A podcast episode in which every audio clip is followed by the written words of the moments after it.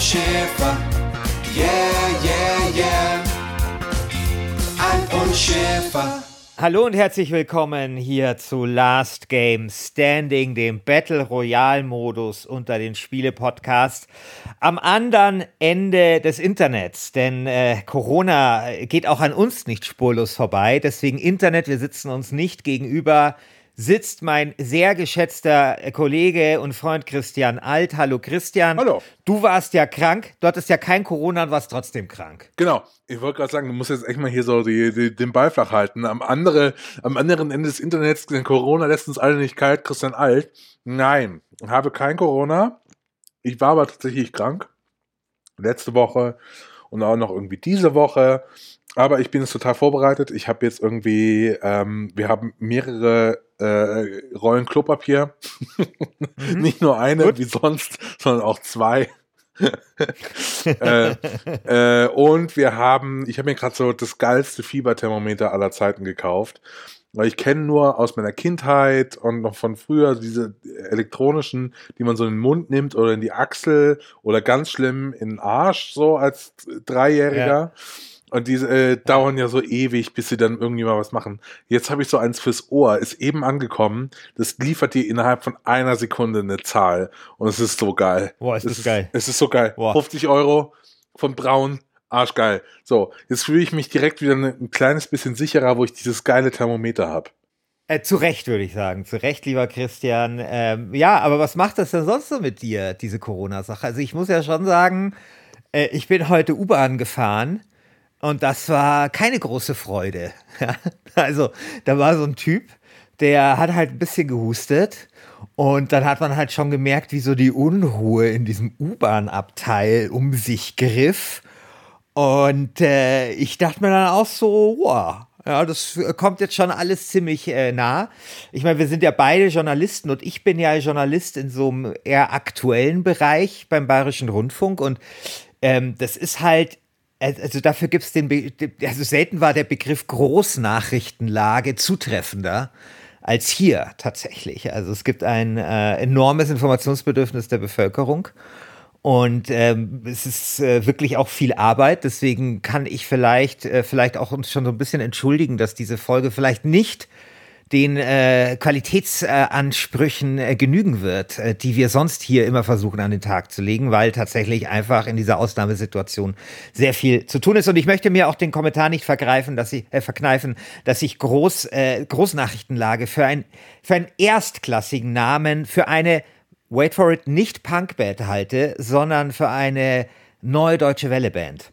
Also wenn ich heute eine Neudeutsche Welle Band gründen würde, dann, weißt du, sowas wie einstürzende Neubauten oder so, würde ich die Großnachrichtenlage nennen. Das ist halt so wie Hubschrauber-Einsatz von genau. Ja, also so, genau. Ja, ist super. Genau. Ja, ich habe so ein Gefühl, ich bin so ein bisschen aufgekratzt. Ich bin auch irgendwie, also ich war ja krank und jetzt bin ich auch irgendwie, ich huste noch so ein bisschen und fühle mich schlecht.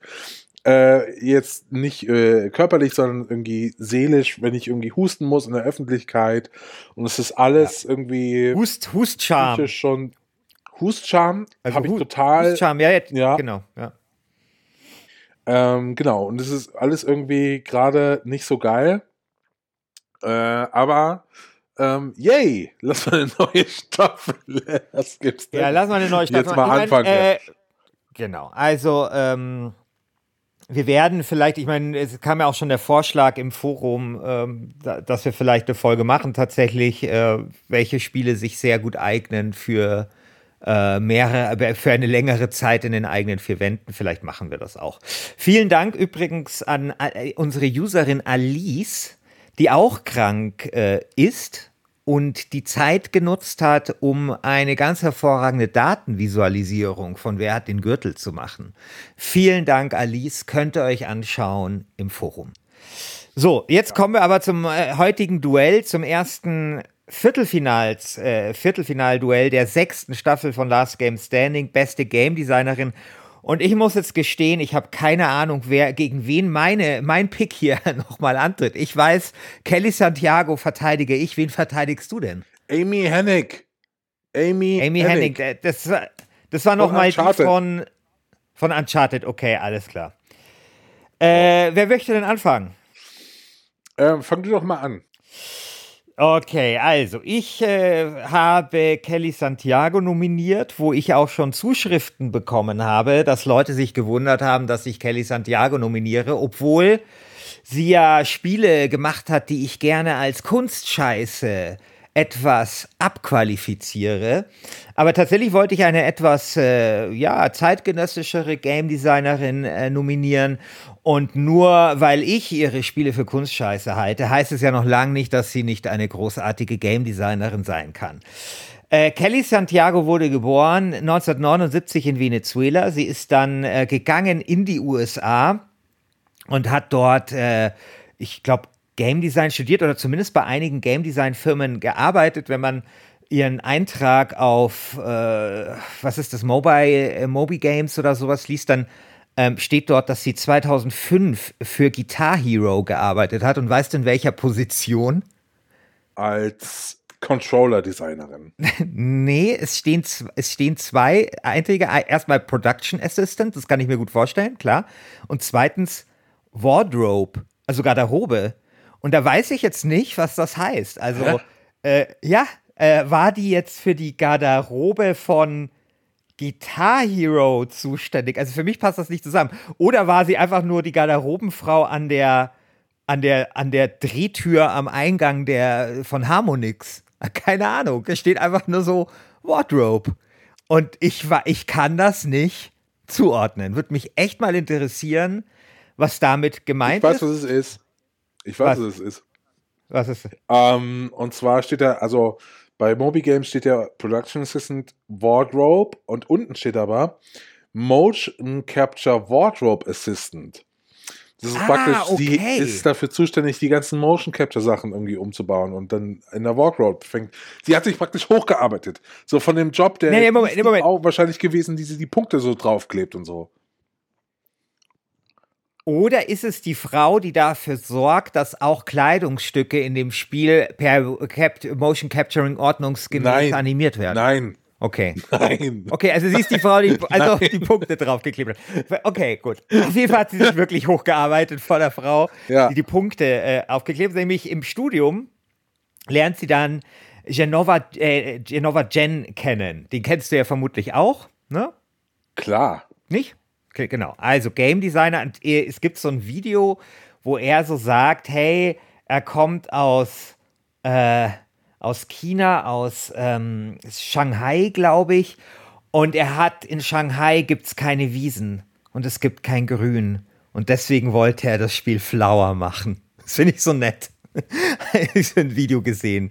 Okay, auf jeden Fall lernt sie dann Jenova Chen. Ich dachte ganz kurz, kennen. Du meintest, in Shanghai gibt es keine Wiesen, also ohne E. Ach so. Kein Oktoberfest. Nee, also ich fand das echt so, also es gibt so ein Video, so irgend so ein Making-of von, ich glaube, Flower, wo er halt so ganz traurig in die Kamera schaut und sagt, ja, in Shanghai, ich habe da halt nie grüne Wiesen gesehen. Deswegen wollte ich Flower machen. Das ist so nett. Auf jeden Fall eben mit Jenova Chen arbeitet sie dann viel zusammen. Ich glaube, das ist auch eine sehr fruchtbare, kreative Zusammenarbeit gewesen, aus der verschiedene Spiele entstehen. Im Studium dann schon mal Cloud, das damals, glaube ich, auch für irgendwelche Preise abgeräumt hat. Und sie hat auch mitgearbeitet an Darfur is Dying. Das wusste ich nicht. Wusstest du das, dass sie da mitgearbeitet hat? Und erinnerst du dich noch an Darfur is Dying? Denn da klingelt irgendwie was bei dem Namen. Ja, Darfur is Dying, ich glaube, ist aus dem Jahr 2007 oder so, oder 2006. Das ist, ich habe das abgespeichert, als erstes wirklich, sagen wir mal, populäres, abendfüllendes News-Game. Also wo dieser Begriff des News-Games das erste Mal so richtig die Bühne betreten hat. Boah, kann ich dir was sagen? Ich bin ja fest davon überzeugt, dass das Wort News-Game nur von gelangweilten Journalisten erfunden wurde. Natürlich. Die halt irgendwas anderes machen wollen, als einen Artikel zu schreiben. Selbstverständlich. Aber weißt du, viele Worte und Genres werden von gelangweilten Journalisten erfunden. Und ich bin mir nicht sicher, ob sowas wie, ob wir nicht auch schon das ein oder andere Genre vielleicht erfunden haben. Ob du ein Genre erfunden hast? Naja, oder so eine Bezeichnung, also Kunstscheiße zum Beispiel würde ich mir jetzt schon ein bisschen in die Kerbe schnitzen. Also ich glaube nicht, also erstens glaube ich nicht, dass du das Wort Kunstscheiße erfunden hast. Ja, aber für Computer, ja, okay. Ja, okay, gut. Sag mal so, naja. Du hast das Wort Kunstscheiße in Saft gesetzt. So, ja, okay, ich habe Saft gesetzt. In Spielesaft gesetzt, genau. Okay. Gut, also auf jeden Fall, da arbeitet sie mit und das ist halt ganz interessant, weil diese, das ist so geil, diese Kelly Santiago hat halt bei so diesen ganzen wichtigen Spielen dann auch wenn sie daran nicht beteiligt war, dann irgendwie auch ihre Hände mit drin gehabt, eben wie zum Beispiel bei Darfur is Dying, also dieses, wo ich sagen würde, damals wurde dieser Begriff News Game, egal was man von dem halten möchte, auf jeden Fall populär, weil das war quasi nochmal was anderes als ein Serious Game. Serious Game, da geht es ja darum, Wissen zu vermitteln, hier ging es darum, ein aktuelles Thema aufzugreifen und dafür zu sensibilisieren. Und was ich nicht wusste, sie hatte auch in dem Ende von This Dragon Cancer, haben sich die Macher von This Dragon Cancer bei ihr bedankt, weil sie da nämlich auch ihre Finger drin hatte. Wusstest du das? Krass. Ja, weil das passt natürlich wie Faust auf Eimer. Mhm. Und die Geschichte ist nämlich so gewesen, dass sie war bei Ouya, erinnerst du dich noch an Ouya, diese crowdgefundete Konsole? Da war sie zuständig, da hat sie gearbeitet und war zuständig für den Kontakt zu den Softwareentwicklern. Und dann hat sie dieses This Dragon Cancer irgendwo gesehen und dann hat sie gesagt, dieses Spiel muss gemacht werden. Und dann haben die irgendwie dieses Spiel dort mitfinanziert. Und dann gab es einen ziemlichen Shitstorm, weil es erst hieß, dieses Spiel soll exklusiv für die Ouya kommen. Und dann hieß es, ja, aber das kann doch nicht sein, so ein wichtiges Spiel und so weiter. Und dann kam auch noch, der Shitstorm hing auch damit zusammen, dass diese Ouya-Leute, Marketing-Leute, so einen Tweet gemacht haben, sowas wie, hey, am 24. Juli 2011 kommt This Dragon Cancer für die Ouya. 3 Ausrufezeichen, so. Und das haben ein paar Leute etwas unangemessen empfunden dafür, dass in dem Spiel halt Leute, also Eltern, den Tod ihres krebskranken Kindes verarbeiten. Ja, also ich komme immer wieder vom Thema ab, es tut mir total leid, aber du stößt hier so Sachen an. This Dragon Cancer habe ich nur noch abgespeichert als relativ peinlicher Moment meiner journalistischen Karriere, weil ich habe mich damals, als dieses Spiel rauskam, muss noch mal sagen, was das für ein Spiel ist. Das ist ein Spiel, das wurde hauptsächlich entwickelt von einem Vater, der seinen Sohn an Krebs verloren hat. Ganz junges Kind ist da gestorben. Ich glaube, das Kind hatte Blutkrebs und in dem Spiel verarbeitet der Vater seine Trauer. Und ich habe mich damals von dieser Welle der Emotionen so mitreißen lassen, dass ich kaum... Also das Spiel hat schon deutliche Schwächen, wenn es ums Gameplay geht. Und es ist auch kein geiles Spiel, so im Nachhinein. Es ist wenn du weißt, um was es geht, dann ist cool. Aber genau. Also es ist irgendwie so ein Spiel, das sich einreiht in die wirklich lange Liste von wichtigen, aber nicht guten Spielen, würde ich sagen. Ja, weißt du? Genau. Es gibt doch diese Spiele, so, da sagt jeder, es ist wichtig, aber es ist nicht gut. Oder es ist ein wichtiges Spiel. Ich meine, die meisten sagen dann nicht dazu, dass es nicht gut ist. Aber da würde ich das halt so abspeichern. Aber gut. Und aber trotzdem finde ich es halt interessant, weil das ist natürlich genau, also Kelly Santiago, finde ich, prägt sehr stark diese frühe Indie-Zeit und diese Zeit, wo Spiele zu so einem Autorenmedium werden, was sie vielleicht ja früher auch schon waren, also gerade in der Anfangszeit der Computerspiele, aber wir sehen schon durch die neuen Distributionsformen, durch neue Möglichkeiten, auch Spiele zu designen mit Hilfsprogrammen, so eine starke Autorenschaft wieder bei Spielen. Und das ist so This Dragon Cancer, aber auch eben Flow und Flower, das sind eigentlich so starke Autorenspiele, die alle so Anfang der Nullerjahre erscheinen. Und ich finde es interessant, dass sie da halt so ein bisschen auch dann bei solchen Spielen ihre Finger so mit drin hatte, indirekt, ja. Und das wusste ich nämlich gar nicht. Und ich finde, das passt halt total. Also ich kann mir total vorstellen, wie Kelly Santiago dieses Spiel sieht und sagt, boah, das muss erscheinen. Das müssen wir irgendwie machen und so weiter. Und ja, Also, und ich finde, also das passt halt so zu ihrer Rolle, die sie auch übernommen hat in der Szene, weil, da komme ich dann später nochmal drauf zu sprechen, es gab dann diesen wirklich sehr lesenswerten Beef zwischen ihr und Roger Ebert, wo es um die Frage ging, ob Computerspiele Kunst sein können. Und da passt das einfach total mit rein.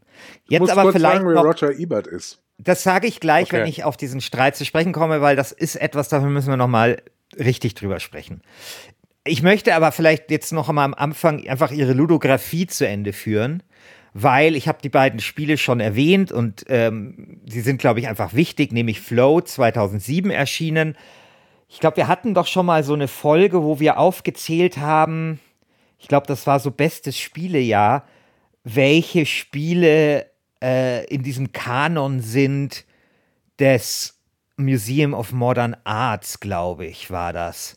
Und da ist, glaube ich, auch Flow dabei. Oder auf jeden Fall einen von diesem Kanon. Also es ist so ein sehr schönes, sphärisches Spiel, genauso wie Flower. Also was so Flower, ist, wer das sich nicht mehr daran erinnert, das ist, da hat Jörg Luibel geschrieben, das sei das perfekte Zen-Spiel und hat dann eine 90 darunter geschrieben. Ein Spiel, wo man eigentlich Blütenstaub spielt, aber ich fand immer, es war ein bisschen wie Motorradfahren. So wie so Motorradlenker bis mit Blütenstaub durch diese schöne Welt da geslidet. Und danach bei Journey, glaube ich, war sie dann gar nicht mehr so richtig beteiligt, weil sie dann eben von The Game Company, also die Firma, die sie gegründet haben, die sich verpflichtet hat, auch 3 Spiele für Sony zu machen, eben Flow, Flower und Journey, dann eben, glaube ich, sowas wie Firmenchefin war und sich dann eher so um diese Firma gekümmert hat. Naja, auf jeden Fall. Was ich halt zu diesen Spielen sagen wollte, und das ist bei, glaube ich, meinen 3 Picks bei allen so ein bisschen der Fall, es gibt eine klare Designphilosophie. Also, und die gibt es eben auch bei Kelly Santiago. Also sie sagt halt sehr klar, dass sie will, dass man in ihren Spielen Emotionen sichtbar macht. Und das finde ich halt ganz interessant bei ihr. Das gelingt ihr, finde ich, und es hat schon so einen roten Faden. Also so ihr Werk ist, finde ich, sehr gut lesbar und es ist irgendwie eine klare Schrift dahinter. Ne? Also so diese Idee, Emotionen müssen sichtbar machen. Es kann nicht sein, dass immer nur dieselbe Klaviatur von Emotionen in Computerspielen quasi abgefragt wird oder dass halt, ja, diese Gefühlswelten möchte sie halt, glaube ich, so, ja, mit diesem Medium halt verknüpfen und benutzt dann eben lauter so akustische und ja, optische Geschichten, wie bei Flower und Flow vor allem. Was ja, sorry, du hast jetzt lange nichts mehr gesagt. Ja, was macht denn heute die Kelly? Ja, warte mal. Ich möchte noch kurz auf diesen Streit zwischen Roger Ebert und ihr eingehen, weil das ist eigentlich, finde ich, fast das Wichtigste.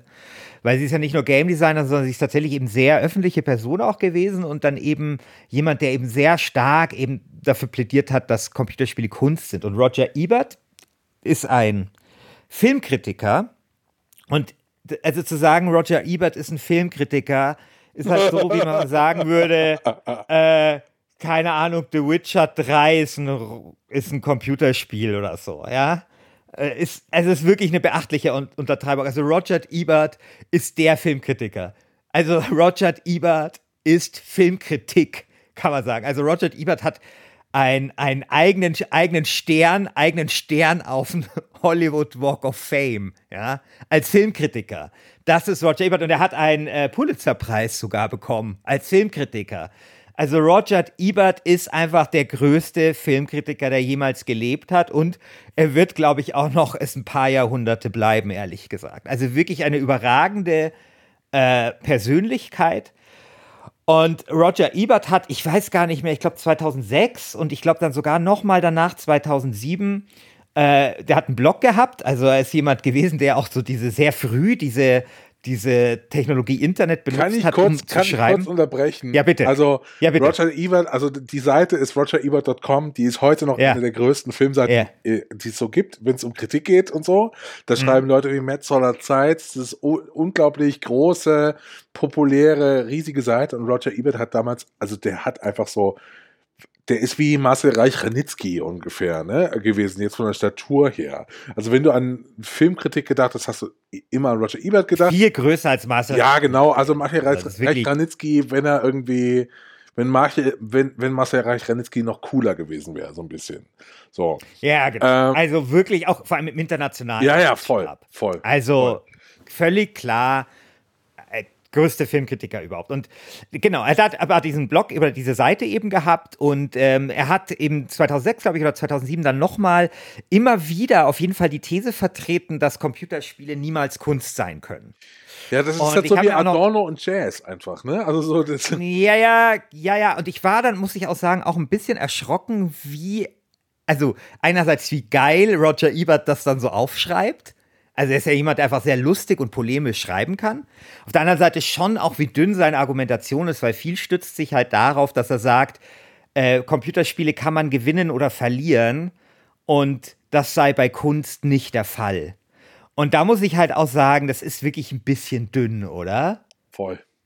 Also, der hat das halt alles dann so in diese Schach und Fußball und keine Ahnung was Tradition gestellt und das ist halt einfach so ein bisschen Quatsch. Und ich muss sagen, jetzt wo ich diese Diskussion nochmal gelesen habe, und ich muss ja sagen, diese Diskussion jetzt, weil, jetzt komme ich drauf, Kelly Santiago hat dann 2010 einen TED-Talk oder einen Vortrag gehalten, wo sie auf diese Kritik von Roger Ebert eingegangen ist. Und das hat dann nochmal dazu geführt, dass diese Diskussion dann explodiert ist. Roger Ebert hat danach sich nochmal geäußert und hat gemeint, es waren so viele Kommentare, das waren mehr Buchstaben als Anna Karenina. So richtig geil. Aber da also sieht man schon, wie Tausende. Aber da sieht man schon, wie der tickt. Ne? Also was der Vergleich ist. Genau. Und das ist eine super interessante Diskussion, weil ich muss ja sagen, wir machen irgendwann mal die Folge langweiligste Gaming-Diskussion. Und ich muss sagen, sind Computerspiele Kunst, ist da bei mir ja ganz weit oben auf dieser Liste, ja. Das ist halt so eine Diskussion, die kann ich nicht mehr hören. Ich muss sagen, ich habe die auch für mich selber auch ein bisschen abgeschlossen, weil ich finde, dass, also ich habe zwei überzeugende Kunstdefinitionen gehört in meinem Leben. Und das eine ist, dass die Kunst dort aufhört, wo der Spaß beginnt, ja. Und die zweite, die ist leider von Heidegger, den ich sonst nicht so schätze. Aber der hat ja mal schön so erklärt, dass zum Beispiel Kunst immer sowas Unnützes oder also etwas ist, was man nicht gebrauchen kann, ja. Also ein Schuh ist halt keine Kunst, außer du stellst den Scheißschuh aus in eine fucking Vitrine. Niemand kann ihn anziehen. Niemand bringt dieser Scheißschuh was. Dann ist es halt Kunst. Ja? Und da ist, also ich finde, da kann man schon mal die Frage stellen, ob dann quasi was dann unter solchen Begrifflichkeiten, also unter diesen Definitionen, Kunst hört da auf, wo der Spaß beginnt und Kunst muss etwas sein, was man nicht verwenden kann. Was das für ein interaktives Medium bedeutet. Ja? Also ich finde, man kann das schon diskutieren. Jetzt muss ich aber dazu sagen, dass obwohl ich Kelly Santiago hier natürlich verteidigen möchte, sowohl Kelly Santiago als auch Roger Ebert keine besonders starken Argumente in dieser Diskussion damals haben. Also Kelly Santiago zieht sich mehr oder weniger zurück auf so eine Definition von Wikipedia, nämlich Kunst appelliert an die Gefühle und Sinne von Menschen, wo ich sage, das ist auch ein bisschen dünn und zählt halt dann in diesem Vortrag, wo sie eben auch Roger Ebert halt lauter so Spiele auf, wo sie sagt, das ist halt irgendwie Kunst, ja, und dann hat Roger Ebert darauf geantwortet eben nochmal auf ihren Vortrag, dann hat er diese 5000 Kommentare kassiert, dann hat Kelly Santiago nochmal drauf geantwortet, schon so ein bisschen genervt, also da war der Kern ihrer Argumentation, Roger Ebert ist halt ein alter weißer Mann, der noch nie ein Computerspiel gespielt hat, das wurde Roger Ebert auch dauernd vorgeworfen, er hätte noch nie ein Computerspiel gespielt und das stimmt auch. Und Roger Ebert war dann auch genervt, weil ihm auch immer dieselben Spiele vorgeschlagen worden sind in diesen 5 Milliarden Kommentare. Und am Ende hat dann Roger Ebert mit einem weiteren langen, schönen Blog-Eintrag einfach so den Strich drunter gemacht und hat gesagt, hey, wisst ihr was? Ihr habt recht, ich habe keine Ahnung, ich habe nie ein Spiel gespielt, aber wisst ihr was? Ich habe einfach keinen Bock drauf. Und das ist irgendwie auch so ein geiler Boss-Move, was dann fast schon wieder dazu geführt hat, dass Kelly Santiago so ein bisschen als die, wie soll man das sagen, eigentlich die als die, sie vielmehr diese Rolle der alten, uncoolen Filmkritik oder Computerspielfrau hatte, also die man ja eigentlich vielleicht dem alten Filmkritiker zuschreiben würde. Also auf jeden Fall, das ist wirklich ein super interessante Auseinandersetzung gewesen und ich muss sagen, auch echt sehr lesenswert, wenn man sich überlegt, das war vor 10 Jahren, diese Diskussion ploppt trotzdem jedes Jahr irgendwann nochmal auf. Und Kelly Santiago beginnt schon ihren Vortrag mit irgendwie solchen Worten wie, hey, sie kann die Diskussion nicht mehr hören und eigentlich ist es doch geklärt. 10 Jahre später immer noch nicht geklärt, aber das zeigt eben auch so ein bisschen, dass Kelly Santiago eben nicht nur eine Entwicklerpersönlichkeit ist, sondern auf jeden Fall für diese frühe Indie-Zeit auf jeden Fall eine ganz prägende Persönlichkeit auch war. So, meinst du, die Frage, Kelly Santiago macht gerade Homeoffice? Das ist doch die große Frage. Ach, da muss ich jetzt erstmal nachschauen, wo sie heute arbeitet. Genau darauf wollte ich hinaus. Ich weiß, wo sie arbeitet. Bei Google? Nee, ja, bei Niantic arbeitet sie. Ja, dann macht die Homeoffice. Ein paar Dinge für dich zum Geburtstag des Internets. Oh, jetzt ist hier Google angegangen. Jetzt ist schlecht. Ja, wurscht. Genau. Also sie arbeitet gerade am Pokémon Go und da ist sie gerade. Ja, jetzt muss man die große Frage stellen, ist Pokémon Go Kunst? Also, wenn Kunst dort aufhört, wo der Spaß beginnt, ja, was ja meine Lieblingsdefinition von Kunst ist, dann muss ich sagen, für mich ja, weil ich habe mit Pokémon Go keinerlei Spaß. Ja. Wenn das aber so diese Heidegger-Definition ist, und da sehe ich eben wirklich die Frage der Diskussion, also kann ein Spiel im heideggerischen Sinn Kunst sein? Also dass er sagt, es muss etwas sein, was man nicht gebrauchen kann. Welches Spiel kann man nicht gebrauchen? Es müsste dann ja ein Spiel sein, das nicht funktioniert oder broken ist. Weißt du übrigens, in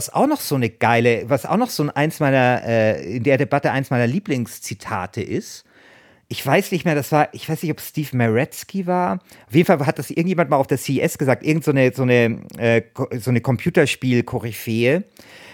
Der hat nämlich gesagt, Spiele sind für ihn nicht Kunst, sondern Kitsch. Und zwar deswegen, weil er hat das so mit diesem Bild verglichen, weißt du, so ein einzigartiges Bild ist halt Kunst, aber wenn so ein Typ zu Hause sitzt und immer dasselbe Bild malt mit dem scheiß Auerhahn drauf und es irgendwie Milliardenmal verkauft, sodass es in jedem fucking Wohnzimmer steht und hängt, meine Oma hatte zum Beispiel so ein Bild, dann ist es halt Kitsch.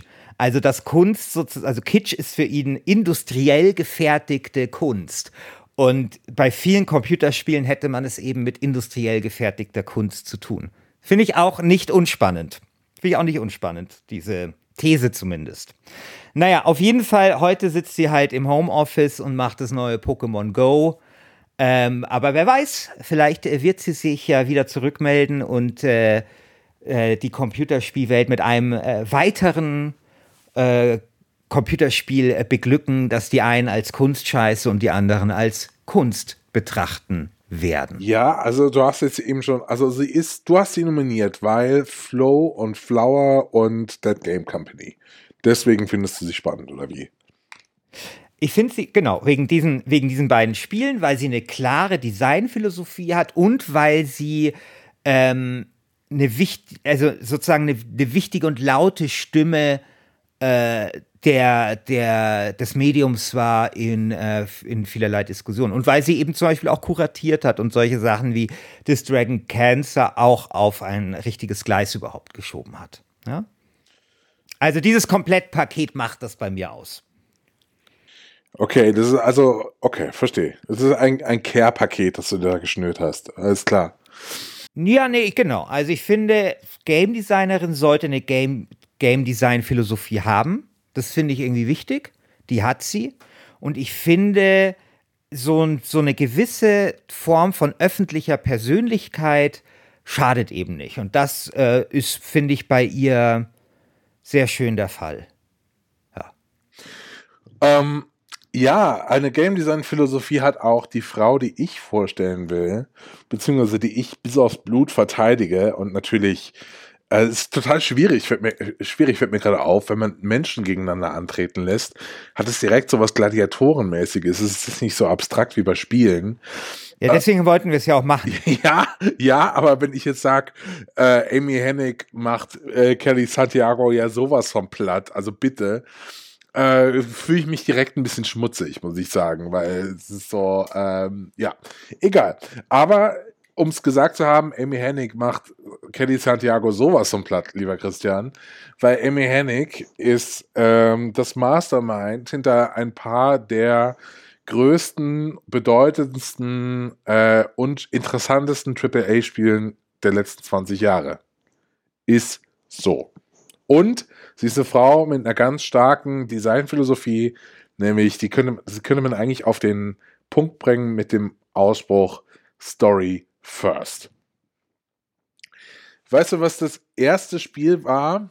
Ist das so? Kann man das auch für Michael Jordan Chaos in the Windy City sagen, dass sie 1994 entwickelt hat?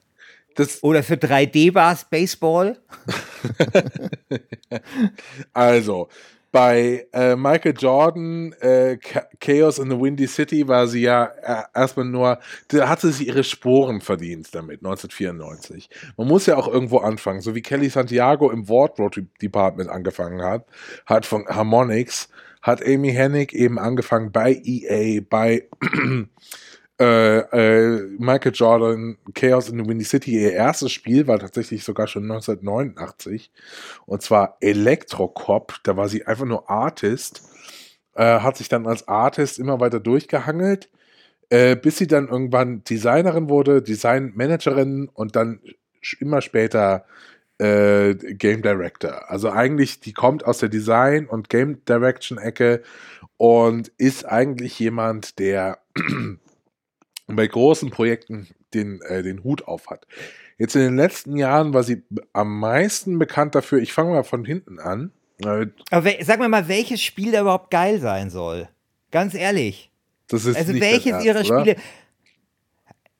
Doch, das ist mein voller Ernst. Also du weißt, dass ich ja kein großer Uncharted-Fan bin. Ich finde, das ist halt, und vor allem sie ist da Writerin. Also ich finde, die Story ist jetzt nicht so geil bei Uncharted. Wir haben ja schon damals in bester zweiter Teil, also wenn sie für die Textteile, ist das ein Aladdins Wunderlampe in deiner Hose oder freust du dich einfach nur, mich zu sehen, verantwortlich war, dann muss ich sagen, ist sie keine gute Writerin. Es tut mir leid, dass sie nicht so tolle Kunstscheiße machen kann, wie irgendwelche Blätter, die im Wind rumfliegen. Ja, was denn? Du findest so, doch Journey geil. Nee, das ist Flower, Mann. Du findest doch Journey geil. Nicht, nein. So, es tut mir leid, dass Amy Hennig halt total geschliffene AAA-Produkte macht, die einfach jeder geil findet. Es tut mir leid, dass die den Markt gibt, was sie will. Das beste Spiel, was sie gemacht hat, ist 3D-Baseball aus dem Jahr 1996. Danach kam nicht mehr viel. Lieber Christian, das beste Spiel, was sie gemacht hat, ist Legacy of... Battlefield Hardline 2015. Erinnert sich da noch irgendjemand dran? Legacy of... Was war denn Battlefield... Soul Reaver hat sie gemacht. Hast du das gespielt? Schau mal, sie ist Director und Writer. Ich meine, sorry, das Uncharted 3 ist spielerisch ganz interessant vom Gameplay, aber das ist doch storymäßig echt Trash. Das ist doch hier die mit Chuck Norris, das ist doch wie Quarterman. Das ist doch wie Quarterman 1 bis 5 oder wie die Feuerwalze mit Chuck Norris. Nein, es ist nicht. Es ist deutlich besser. Also es geht mir vor allen Dingen um zwei Spiele, ja. Es geht mir vor allen Dingen um Uncharted 2 Among Thieves, was unglaublich gut ist, und dann geht also das Uncharted 2 einfach, und dann geht es mir um Legacy of Kain Soul Reaver 1999. Hast du das gespielt, Christian? Vielleicht habe ich es gespielt, aber zumindest hat es dann nicht so einen bleibenden Eindruck hinterlassen, als dass ich mich da daran erinnern könnte. Weil auch da fängt die Karriere von Amy Hennig nämlich schon an, dass sie versucht, also es ist eine Rachegeschichte über einen gefallenen Engel, kam damals bei Eidos raus, Crystal Dynamic hat es entwickelt und sie war eben die ganze Chefin von dem Produkt und hat dort aber schon eine Tiefe in die Story reingebracht, die, klar, es ist Mainstream und die entschuldigt sich auch nie dafür, Mainstream-Produkte zu machen. aber trotzdem sind die Spiele, die sie gemacht hat, haben immer so ein gewisses Etwas gehabt, immer so eine, es war immer ein interessanter Mainstream. Und was? Jetzt werde ich, ausgerechnet ich jetzt hier so abgeschoben in so eine, du mit deinen Kunstspielen und ich habe hier ja jemanden mit Mainstream nominiert. Ich finde nichts interessant an Uncharted. Also ich meine, Uncharted 2 ist ein wirklich schönes, gepolischtes Spiel. Wir hatten das in der Folge Bester zweiter Teil. Das ist eine echt schön gepolischte Sakrotanflasche für die PlayStation. Wirklich herzlichen Glückwunsch. Aber das ist doch nichts, was unsere Herzen erwärmt. Und dann ist sie für die Story zuständig und die Story von Uncharted ist okay. Sie ist okay für ein Spiel, aber würdest du dir das irgendwie als Film anschauen? Ich glaube ja, nein. Also da geht es doch gar nicht darum, ob ich mir irgendwas als Film anschauen will. Es geht darum, was ist das Beste für das Medium. Und ein geiles Kompliment. Okay, es geht, was ist das Beste für das Medium? Okay, ja. Dann ist Uncharted das Beste, was das Medium jemals passiert ist. Ja, okay, gut. Uncharted ist das Beste. Ich überlasse der Weisheit unseres Forums, die sollen über diese Aussage richten. Ich sage einfach, wir stellen das so. Also das Forum soll darüber richten. So. Weißt du, was ich an Amy Hennig so beeindruckend finde? 3D-Basketball. Also erstens, du findest wenig Leute, also was ich total an Menschen schätze, ist, wenn sie eine künstlerische Vision haben, dann es aber auch schaffen, ein großes Team von Menschen so in eine Richtung zu pressen. Man kann über Uncharted sagen, was man will. Vielleicht sind da ein paar Dialoge ein bisschen cheesy. Egal. Es ist auf keinen Fall, erstens ist es nicht die Feuerwalze mit Chuck Norris und zweitens ist es aber so ästhetisch vom Gesamtprodukt eine Sache, die komplett zusammenpasst. Da passt alles zusammen. Es ist einfach ein perfekt durchdesigntes Produkt, wo alle Teile miteinander in Verbindung stehen. Und das muss man hinkriegen. Also sie hat dann 150 Leute unter sich gehabt damals beim zweiten Spiel und die alle in eine Richtung gearbeitet haben und was rausgekommen ist, ist eines der besten Computerspiele der Nullerjahre.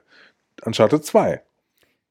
Ja, das würde ich ihr ja zugestehen, ja, aber trotzdem ist, ich weiß nicht, warum du immer so rallig bist auf Uncharted 2. Ich weiß nicht, warum du dieses Spiel auf so ein hohes Podest stellst. Ich fand's okay, aber ich weiß nicht, also ich kann da nicht so viel drin sehen. Ich find's übrigens bei Amy Hennig interessant, dass sie ja eigentlich aus der Filmindustrie eben kommt. Und ich finde, das merkt man halt ihren Spielen schon an. Ja, also wären halt mittelgute Filme gewesen. Okay, kann man machen. Ich finde halt Uncharted klar, also so Gameplay ist fand ich echt gut so, ne? Also da, glaube ich, hat es auch dem Genre der Action-Adventures was gegeben. Aber, und klar, ich meine, es ist immer eine Riesenaufgabe, ein riesiges Team zu dirigieren, aber das tun ja viele. Also na? Ja, aber das muss man schon so gut können wie sie. Also man hat auch das Buch. Ja, aber ist jetzt das Buch, das ich an dieser Stelle immer sehr, sehr gerne empfehle, ist Blood, Sweat and Pixels von Jason Schreier. Der beschreibt den Entstehungsprozess von Uncharted 4 relativ deutlich. Und wenn du das liest, fällt dir dann erstmal auf, welche Lücke Amy Hennig hinterlassen hat. So, plötzlich waren da ganz neue Leute, die erstmal mit ihm umgehen mussten und die mussten das Team umbauen und die Lücke, die Amy Hennig, als sie 2014 gegangen ist, hinterlassen hat, ist riesengroß gewesen. Und da merkst du, wie groß ihr Einfluss dann doch war für alle Produkte, die in dieser Firma entstanden sind. Ja, aber okay. Mhm. Was aber, ja. Nee, ich habe mich jetzt so gefragt, warum sie bei Uncharted Golden Abyss nicht mehr da war, aber das war dieses für die PlayStation Vita, ne? Ja, das hat doch niemand gespielt, ja, okay. Oder? Ja, klar. Ja, ich würde halt nicht sagen, also ich meine, keine Ahnung, also Uncharted 4 war aber doch ein super Spiel, auch ohne ihre Beteiligung. Ja, aber es war... Also wie wichtig kann sie da gewesen sein? Das hat einen Anteil mit so geil wie Uncharted 2. Also war schon deutlich weniger. Nee, geil. Aber da blendet dich, glaube ich, dein... mich blendet da gar nichts. Uncharted 4, 93 Meter. Ja, who cares? Also so schlimm kann die Lücke nicht gewesen sein. So, sollen wir mal anfangen, hier Metascores zu vergleichen? Ich weiß nicht, nee, fangen wir nicht. Okay, sonst sage ich dir nämlich mal, was der Metascore von Flower oder Flow oder so ist. 91, so. Scheiße. Und Jörg Luibel, 90 bei 4Players, was ja nochmal extra gilt. Ja, klar. Naja, okay. Ich glaube, die Argumente sind aber ausgetauscht, oder? Möchtest du noch etwas vorbringen? Ich möchte noch ein paar Dinge sagen. Also erstmal finde ich Amy Hennig super spannend, aber aus der Macherperspektive, aber dann ist sie auch eine sehr, genau wie Kelly Santiago, und das verbindet die beiden Persönlichkeiten dann wieder, super vokal, eine große Stimme innerhalb der Community und auch jemand, der auch kein Blatt vom Mund nimmt. Was ich total mag an ihr. Also damals, ihr Spiel wurde ja gecancelt. Sie sollte ja das große Story-Star-Wars-Spiel machen für EA.